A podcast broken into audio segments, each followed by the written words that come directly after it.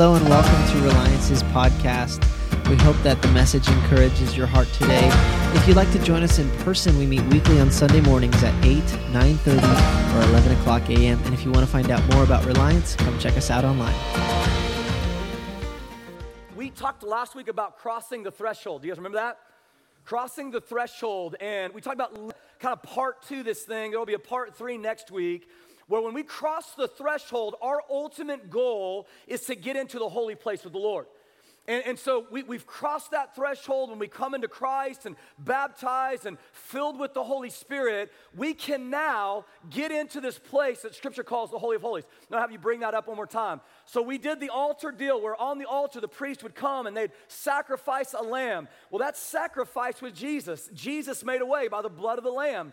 And then there was right after you come into Christ, you get baptized. What's baptism? It's that you go under the water, He cleanses you from your sin, you come up, and you're a new person. The old is gone, the new has come. And so the priests would cleanse themselves before that they would go into the Holy of Holies. And then you've got the oil, and oil in, in Scripture represents the Holy Spirit. So the priest would have oil dumped on their head, they would, and then they could walk into the Holy of Holies. So in the New Testament, the Lord, we come into Christ, we get baptized, purification, and then we are filled with the Holy Spirit. And then that dotted line right there, that's the threshold. And we talked about this last week that many people, you're like, I'm good with the first three things. I don't want to go before the Lord. And yet, all of the reason that Jesus came was to take the separation that we had with God and to eliminate that separation so that we could boldly approach the throne room of God. Somebody say, Amen. So, so there's a reason that we've got to cross the threshold. And the reason that we cross the threshold is that in that place of Holy of Holies is where we truly find worship. It's where we truly lay hold of the Lord. It's where we truly get filled with His love and we understand the fullness of who He is. And it's in that place that we find the holiness of God and the fear of the Lord. And the holiness of God and the fear of the Lord begins to drive what true, authentic worship really looks, look, looks like. It is a worship deal. I want you to know this. Like all of this, we were put on planet Earth to multiply. Here's Genesis 3, or Genesis 1 and 2 to multiply, subdue the earth, and be image bearers that are worshiping the living God. That's why we're here. We are worshipers of the King of Kings. And so when we walk into that place, the Holy of Holies, we come in and we see what real living worship looks like. And so we, we, we're going to focus on holiness this week and fear of the Lord next week. Everybody say holy living. What we're after today is what does it look like to have holy living in our life? Not a popular word these days in church life, but holy living is the culture of God's people. Holiness is the culture of God's people. And so I'll talk about that here in just a minute. We know that there are implications that right things matter. Y'all know that there are right things out there, right? There are right things and there are wrong things. We're not, this is not a free for all world where we're just gonna do whatever we wanna do. There are things that are just right. There are things that are just right. Right things matter. I'm gonna give you an idea what I mean by that. All of my kids just got braces over the last like three or four years, and my older ones are getting out of it. My 13 year old son, Trace, he just got his braces on about a year ago, uh, eight months ago. And he came home the other day from his, his orthodontist appointment. He says, Well, Dad, they got to do a surgical quick procedure on me. I was like, oh, yeah, son, what do they, they got to do? And he goes, well, they got to give me a vasectomy.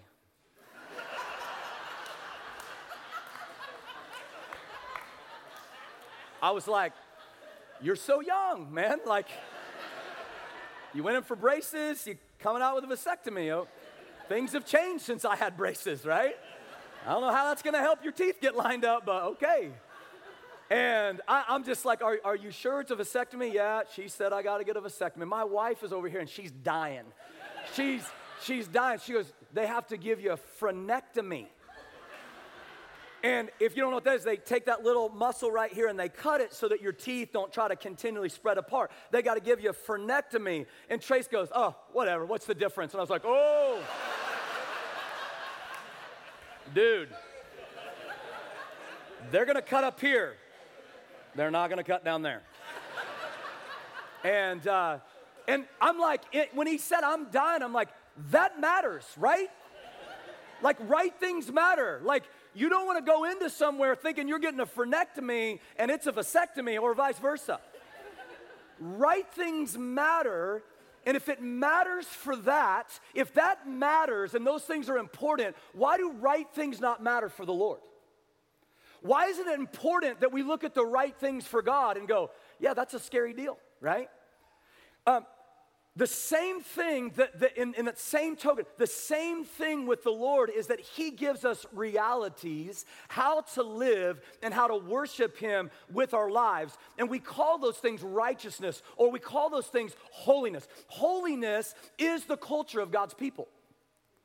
Holiness is the culture. Everywhere you read in Scripture, you're called to be a holy people, a holy uh, priesthood. You're called holy in His sight. He says, To my holy people. All through Scripture, there is a culture of His people that have been labeled holy. And here we are in our generation, in America in particular, and we just don't really care much about holiness. We just don't go after it. It's like we know what's right, but we kind of live in that like greasy grace of God where we're kind of like, you know, He doesn't really care. He actually does. He really does. And so um, we've been kind of catapulting out in this Acts chapter 2. It's been our, our springboard the last few weeks. And in verse 37, Peter preached this message, and man, he's coming hard. He's not soft. He's not, remember, we said he's not coddling hearts, he's piercing hearts. And this is what it says in verse 37 Peter's words pierced their hearts. That's heavy language. And they said to him and to the other apostles, Brothers, what should we do? This is an invitation into holiness right here. Something that Peter said gripped their hearts, not softly, but came in like a piercing, and they felt something inside of them, and their only response is, What should we do? In other words, we can't hear this and now go on and live our life the rest of the, the life that we want to live. We can't unhear what you just preached. We need to know what do we need to do to get right? How do we live our life now?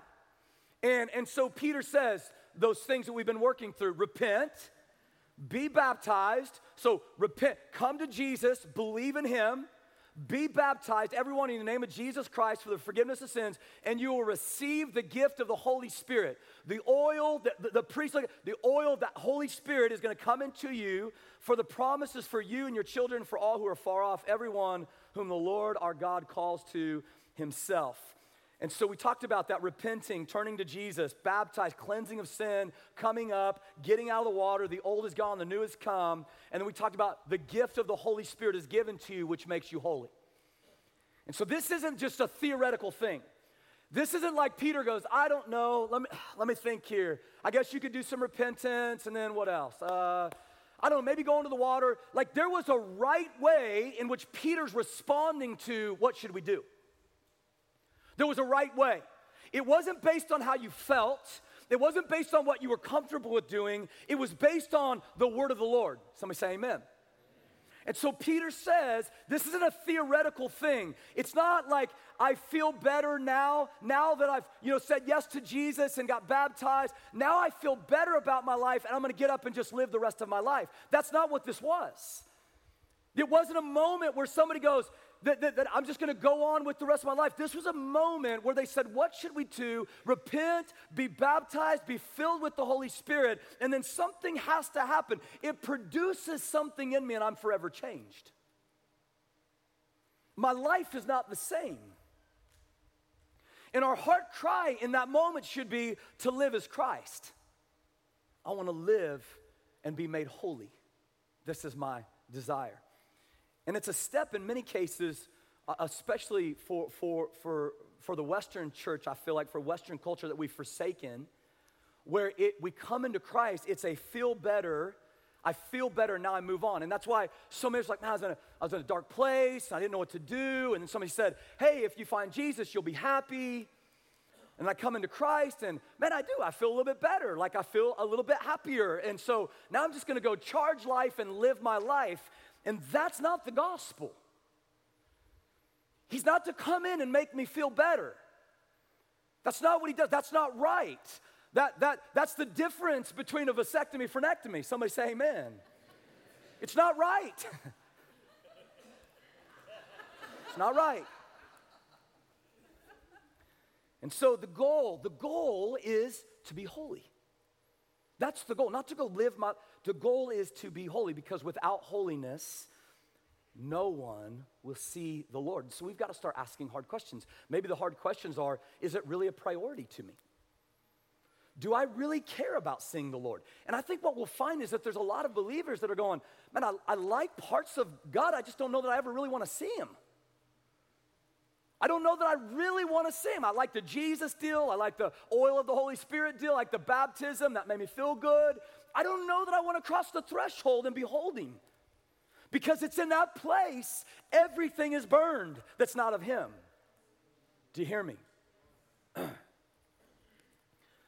so what we'll find is that the ultimate goal of many believers is I want I don't I don't want to see the Lord. I just don't want to go to hell.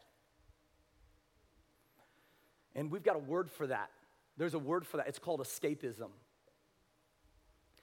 It's, it's called escapism. And, and escapism is this identity of going, um, I want Jesus to escape hell, but I don't know that I ever want to stand before the Lord and lose who I am. And so, for, for that word escapism, it's, it's more of an escapism faith than a beholding faith. Because escapism faith says, I just don't want to go to a bad place, but I don't necessarily know that I want the Lord. That will never produce holiness in your life. Escapism faith doesn't produce holiness in your life. Beholding faith produces holiness. Because beholding faith says, I'm not looking just to escape the flames of hell. I want to cross the threshold and stand before the God of the universe. And this is what we've been invited into. And so many of us are just at that threshold going, I don't, this is the, once I cross, I can't unsee what I've seen. Once I cross over, it's over. My life just beheld the Lord. I've got to do something with that. There's a piercing that happens in my heart when I see the Lord in the Holy of Holies. And I'll tell you what that means here in just a moment because somebody goes, what does that mean to see Him? What does that look like? And so, holiness, holiness always will start with the right view of God. And, and I just want to say it again escapism faith will never bring you into the holiness of God, beholding faith will. So, holiness starts with the, view, uh, the right view of God. There's a reverence for Him. Um, worship worship is what we were created for but here's the problem again i'm throwing i'm, I'm lobbing darts i'm gonna lob missiles here in just a moment all right um, we have created worship as entertainment. We go to concerts, we can rock out Chief Stadium like nobody's ever seen before, right? You, you, you, you can shake that place with, I mean, no matter if a worship band comes in there, you can shake that place with your favorite songs. Worship becomes entertainment. And because worship becomes entertainment, now all of a sudden we want to come into church, we want to be entertained. And how I know that is, is we judge church life off of things like, hey, what'd you think of that church that you visited? Kids ministry, okay, worship wasn't, I don't know, worship wasn't very good. What does that mean? What does it mean worship wasn't good? You're saying God wasn't very good? Or we'll say things like in my own heart, and I've done this, right? Like, man, worship was on point, point this week, but last week, I don't know, worship wasn't as good. You mean God wasn't as good last week as he is today? Because we've reduced worship to how it makes me feel. We've reduced worship to how much it gravitated towards my heart, to how it spoke to me, and yet everything in Scripture says that worship is unto His glory. So, how are we tracking with that? And so, what we see is simply this we've, we've turned worship into entertainment. So now we've got to entertain better, and we have the wrong view of God because it's not about His holiness, it's about my feelings and not about Him. So Corey Russell has this statement. He says, The greatest thing confronting America right now is not what is happening in Washington, D.C. or governmental centers. The greatest crisis confronting America is the church is bored with Jesus. We are. We're just bored with, so we're just like, man, we got to up our game, got to get my lights going. We got, we, we get, right? We're trying to up our game, and here we are talking about the majesty of God, and we're trying to up our game in worship. And by upping our game in worship, what we really mean is we've got to make people stirred in their hearts. If God doesn't stir your hearts, no song will. Because one of them is real and one of them's not. And so he says we're bored with Jesus. He says this because we're bored with Jesus, it's like a cry of our hearts, like, entertain me, entertain me. He says, Our eyes, they're blind, and our ears are shut. And we're forging ahead. Here's a Haggai, chapter 1, Haggai, the book of Haggai says, we're, we're forging ahead, building our own paneled houses for our own good, forsaking the house of the Lord. And he says this Our cry should be, Restore our fascination with you, Lord. Restore our wonder. Restore our awe of you again, because all the worship is due to your name. Amen? And so, just how passionate is the Lord for this whole holiness thing? Um, uh, we stated over and over that there's this priesthood role that we're in. We're a royal priesthood, scripture says. So, as we enter into that holy place, we've got a history to look at. The Old Testament, never stop reading the Old Testament, ever. The Old Testament is a great foreshadowing of what's coming in the new. We're new covenant people, but the Old Testament is going to tell you all about Jesus. It's going to tell you about different roles the priests played. Now there's a New Testament reality in those things. And so in the Old Testament, if you look, God's going to give these commands about how to go into the Holy of Holies. And we've worked through some of these. And so um, there's a story of Aaron and his sons. And in Leviticus chapter 9, starting with verse 23, it talks about how Aaron and Moses go in in the right order of the Lord. And here's what it says Moses and Aaron went into the tent of meetings and they went in to meet with the presence of the Lord. When they came out, they blessed the people, and look what it says the glory, somebody say glory. The glory of the Lord appeared to all the people. How profound is that? If the glory of the Lord starts showing up in the churches, I'm gonna sit down and shut my mouth. This is what it was like when they approached the Lord in the right order. The glory of the Lord would descend upon the place. Now, look what happens. The glory of the Lord appeared to all the people. Fire came out from the presence of the Lord and consumed the burnt offering and the, and the fat portions on the altar. So they would lay that sacrifice on the altar. God was so pleased with what they were doing and how they were giving him reverence and awe, and the holiness of God was upon them that God's like, Here's my all consuming fire. Watch. People were like, it was a, a thing to behold. And it was changing people's hearts. And here's what it says. And when all the people saw it, there was something tangible. When all the people saw it, they shouted for fear. What's it say? Joy. It wasn't, it wasn't like all of a sudden fear came in and everybody's like, uh, the joy of the Lord filled people's hearts. Now, we're gonna talk about the fear of the Lord next week, but the joy of the Lord actually filled their hearts because the fear of the Lord brings the joy of the Lord. So the joy of the Lord filled their hearts and they fell face down. What a sight to behold when the church of America falls down on their face and says, We've beheld you. We've beheld, you don't need to entertain me anymore. We see you. That's what happened when it was offered rightly. Next chapter, chapter 10. Right after that, Aaron's sons come in.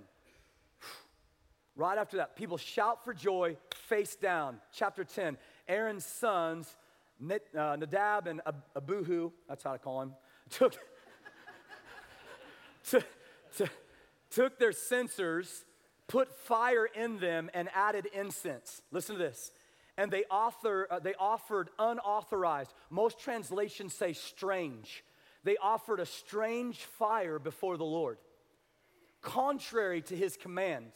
So fire came out from the presence of the Lord because either fire is coming to consume what's on the altar because you've walked in obedience, or fire is coming to consume something else. Fire came out of the altar from, from the presence of the Lord and consumed them. Listen to this. And they died before the Lord. Moses then said to Aaron, This is what the Lord spoke of when he said, Among those who I approach, among those who approach me, I will be proved what? Holy. Is holiness important to the Lord? I will be proved holy. I will be proved better than entertainment. I will be proved better than distractions. I will be proved better than this life. I will be proved holy in the sight of all people, and I will be honored. And look what Aaron said. Just saw his two sons go down. Aaron remained silent. They carried, his sons carried something in that looked the part but was a strange fire. It was unauthorized. It wasn't what the Lord asked. It wasn't right. Yeah, I could use that analogy, the two, all day long about my son. You get it. One of those is a strange fire.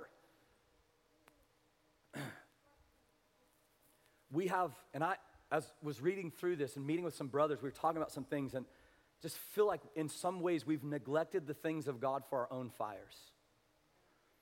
And so, if you set this up in Exodus, here's why you see the Lord is so passionate about this. In Exodus and Leviticus, you'll read a phrase over and over and over that the Lord told Moses and Aaron and Israel about how to do things. God told them to make a tabernacle with certain dimensions, and it says they did it just as the Lord commanded them. God told them to make a table for the bread of presence, and it says they did just as the Lord commanded them. God told them to make exact sacrifices and how they were to be made. And it says they did it just as the Lord commanded them. There's a phrase over and over in Scripture that says they did it as the Lord commanded them. And then in Scripture, you're going to read this. It says, Hey, those who love me will obey my commands. This is the one who loves me. They'll obey my commands. And so you got Aaron and his sons and God has given them these instructions of what it looks like to minister before the Lord. And here's his sons coming in, and they're just throwing random coals of fire in their incense, and they're just throwing random things in there, and they're igniting this before the Lord. And something happened because they didn't listen to the Lord's instructions and they used their own fire rather than the fire that God gave them, that He kindled, that He preserved for Himself. They had lit their own flames and it consumed them. And I'm just wondering today how many of us in the church want to run, run by lighting our own flames and not the flames the Lord has given to us. Are we good? Frenectomy. There's some reasons why Scripture gives and uh, uh, alludes to why this, why, why this is possibilities. One, Leviticus 6.13 says, a fire shall always be burning on the altar, it shall never go out. So there's some speculation that possibly um, Aaron's sons, who are supposed to be watching that and monitoring that, because of distractions and laziness in their life, they just let the fire go out. So they're trying to stoke a new fire, like, oh man, he told us not to do it. He'll never know. He knows. And I think about our life of just going, man, have we let the fire go out in our own life? Have I maintained relationship with the Lord? Is my life marked still by my desire for His Word and that Spirit led getting into it, not out of obligation, out of a privilege to be with Him? Continuous prayer to hear His voice and lean into Him, fervent worship. Or am I just going through the motions of compliance and, well, this is what you do at church and this is what a religious system looks like? Because if that's where I'm at, that's a strange fire to the Lord. Now, some of you guys are going, wow, hold up a You're, you're hitting, I'm not, not trying to hurt hearts, trying to pierce hearts. That's first. I want to pierce hearts today. And actually, the piercing of hearts isn't going to bring condemnation, it's going to bring the joy of the Lord. The second thing um, that there's a possibility of what happened, Leviticus 10 says in verse 9, it says, Do not drink wine um, or intoxicating drink. Listen, do not drink wine or intoxicating drink, you nor your sons with you, when you go into the tabernacle.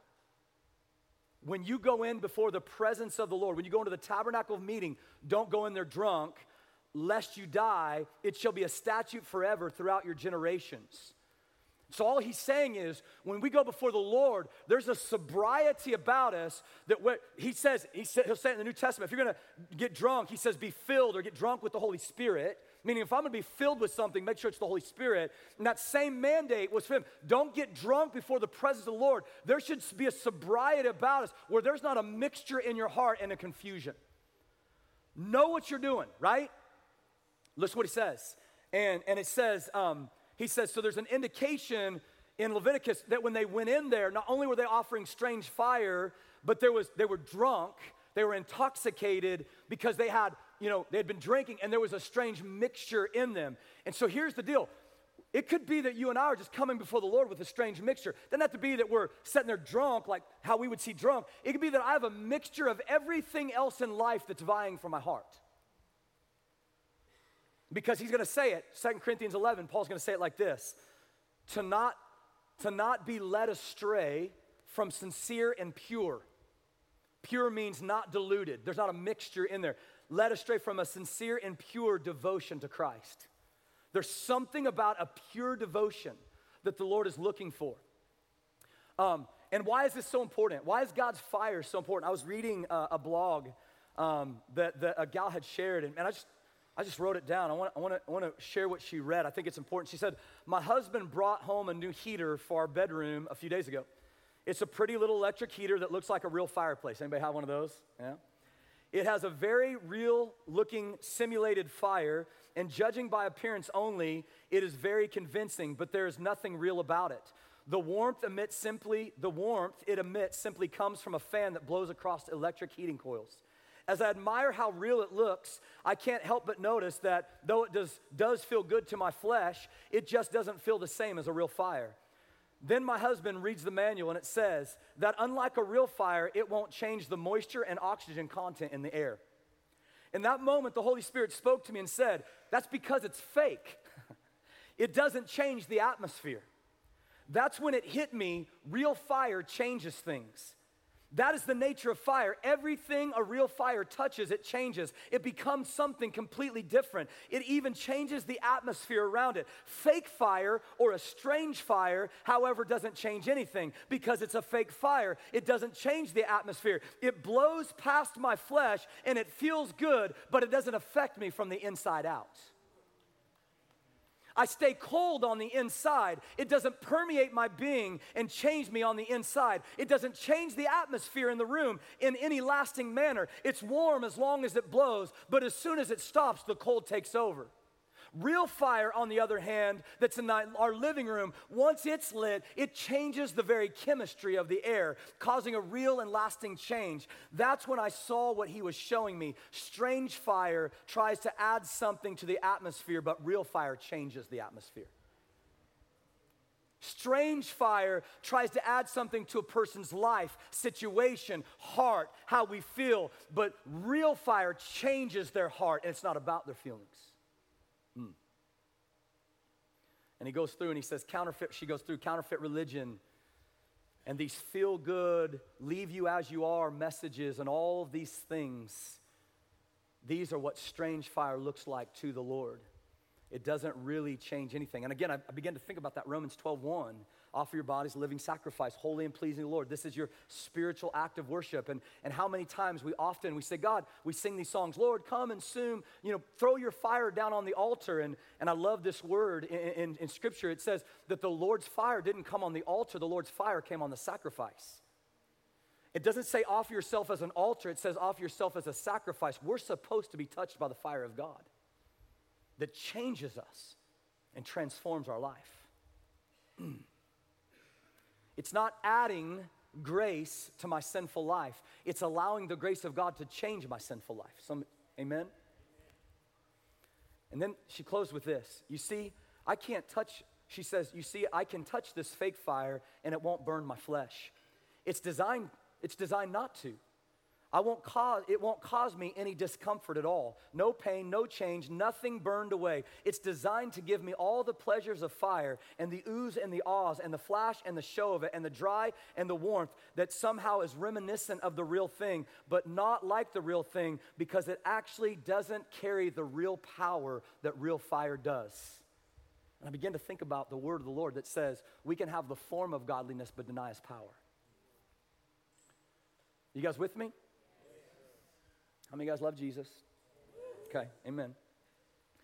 So there's this, there's this call then of going, I know that now. I know that now. Okay, so the Lord is radically serious about holiness. Don't bring strange fire. I've given you right things. Don't bring strange fire. So then, what does holiness look like? What's my role in this? Well, first it says, Seek first the kingdom of God and his righteousness. And so there's a call for holiness. You're going to see it all over Scripture. 1 Thessalonians 5 uh, 23 says, May God himself, the God of peace, sanctify you through and through. Sanctify is another word for holiness, make you more holy. And it says, Sanctify you through and through. It's a process. Somebody say, I'm in process. You're not there today, but you're getting there. He's sanctifying you through and through. And then it says this, just to make sure you know. He says, Sanctify me through and through. May your whole spirit, soul, body be kept blameless at the coming of the Lord Jesus. So here's the thing, and I want you guys to hear this. If you feel like condemnation hitting your heart, I want to set you free from that today. Because he says, Therefore, in Christ Jesus, there is no more condemnation. Amen? John Bevere has this thing, this word that he gives, and uh, he talks about two kinds of holiness. One holiness, two ways that it's displayed. The first one is he says there's positional holiness. And this is what positional holiness is. Positional holiness is our position in Christ. You can't change that. You're not changing that. When you come into Jesus, He doesn't say, okay, you've come into me. Now you've got to work on getting my approval. You got to work on getting my love. The beautiful thing about positional holiness is that He made me holy from day one. Colossians 1, 20, uh, 1 22 says, But now he has reconciled you by Christ's physical body through death to present you holy in his sight without blemish and free from accusation. Someone needs to hear that today. It's not something I earn. It's not a behavior that I'm trying to do to try to get more from God. When I come into Jesus, He's positioned me into a place of holiness. I have access into the Holy of Holies. The moment that you got saved, he marked you. I'll give you an example of what that looks like. When I married Christy, and I've given you examples like this before, when I married uh, Christy, Christmas, she's like Christmas, all right? Uh, when I married Christy, the moment she became my wife, we were one, that moment. I, I'm not any more married to her now 21 years later. It's not like here I am 21 years later going, I've been so much more married to you. N- no. Day one, we exchanged rings. I said, I do. She said, I do. I said, I take you for life. She said, I take you for life. And in that moment, day one, positionally, I became her husband. I'm not trying to earn, trying to be more of her husband. And she's not trying to earn to be more of my wife. Positionally, we became one. Somebody say amen. So that's positional holiness. Then you got behavior holiness. That behavior that results from us being one with Christ. That behavior holiness is simply this Hebrews 12 14. Everybody say it pursue pursue holiness because without holiness, no one will see the Lord. There is a pursuit that happens in our life. He's going to say in 1 Peter 1:14, you must live as God's obedient children. Don't slip back into your old ways, living to satisfy your own desires. You didn't know any better then, but now you must be holy in everything that you do, just as God chose you as holy. For the scriptures say, you must be holy because I'm holy. Now again, there's not condemnation because who made you holy? Somebody say Jesus. Jesus made you holy. It's the position that I have. Now I'm just walking that out. My behavior is coming to alignment. I'll give you the follow up with Christy. So, positionally, I was her husband day one. I didn't have to earn that, try to come into more of that. So, again, when I married her, I couldn't be more married to her positionally over 21 years, but I can tell you over 21 years, I've learned new behaviors with her. I've learned what she loves. I've learned what she doesn't love. I've learned what floats her boat, and I've learned what helps her boat sail away from me. I've learned when to open my mouth. Come on, fellas. I've learned when to shut my mouth. My behavior changed when I came into my position as husband. And I'm being sanctified through and through. It continues to change. I'm not the same guy I was. She's not the same woman she was. We're being sanctified. Now, you put that in the context of the Lord, and what you begin to see is God is sanctifying you through and through, and you are starting to walk in the right manner that's worthy of the gospel. And how do you do that? You stay tethered to the vine. Number one, John, John 15, we don't have time to read it. It's the vine and the branches do. You remain in me, all remain in you. You'll produce fruit. The branches in you that don't produce fruit, I'm gonna cut them off. The branches that do produce fruit, I'm gonna prune them back. You guys all remember that. And look what he says. I want to read this one part. If anyone does not remain in me, he's like a branch that is thrown away and he withers, and branches are picked up and thrown in the fire and they're burned. Here we are. If we, we have an escapism faith, we're getting burned if we're not doing fruit. What are we escaping from? But if we have a beholding faith that gets us into the throne room of God, it changes everything, brings us into his holiness. And so, man, which I had time for this, but I want to pray this out. So, holiness comes from remaining in Christ. Holiness is going to help you produce fruit in your life. Without holiness, we're in trouble. He says it. He'll cut off the branches that don't produce fruit, he'll throw them away, and they'll be burned by the fire. So, there's a cutting back and there's a cutting off. Note the season that you're in. Sometimes you think you're in a cutting off season and God is just pruning you back. Sometimes you're in a cutting off season. He's like, I don't want that in your life. Let it happen. Amen? Note the season that you're in. But Colossians 3:12. Let me just give you something real practical.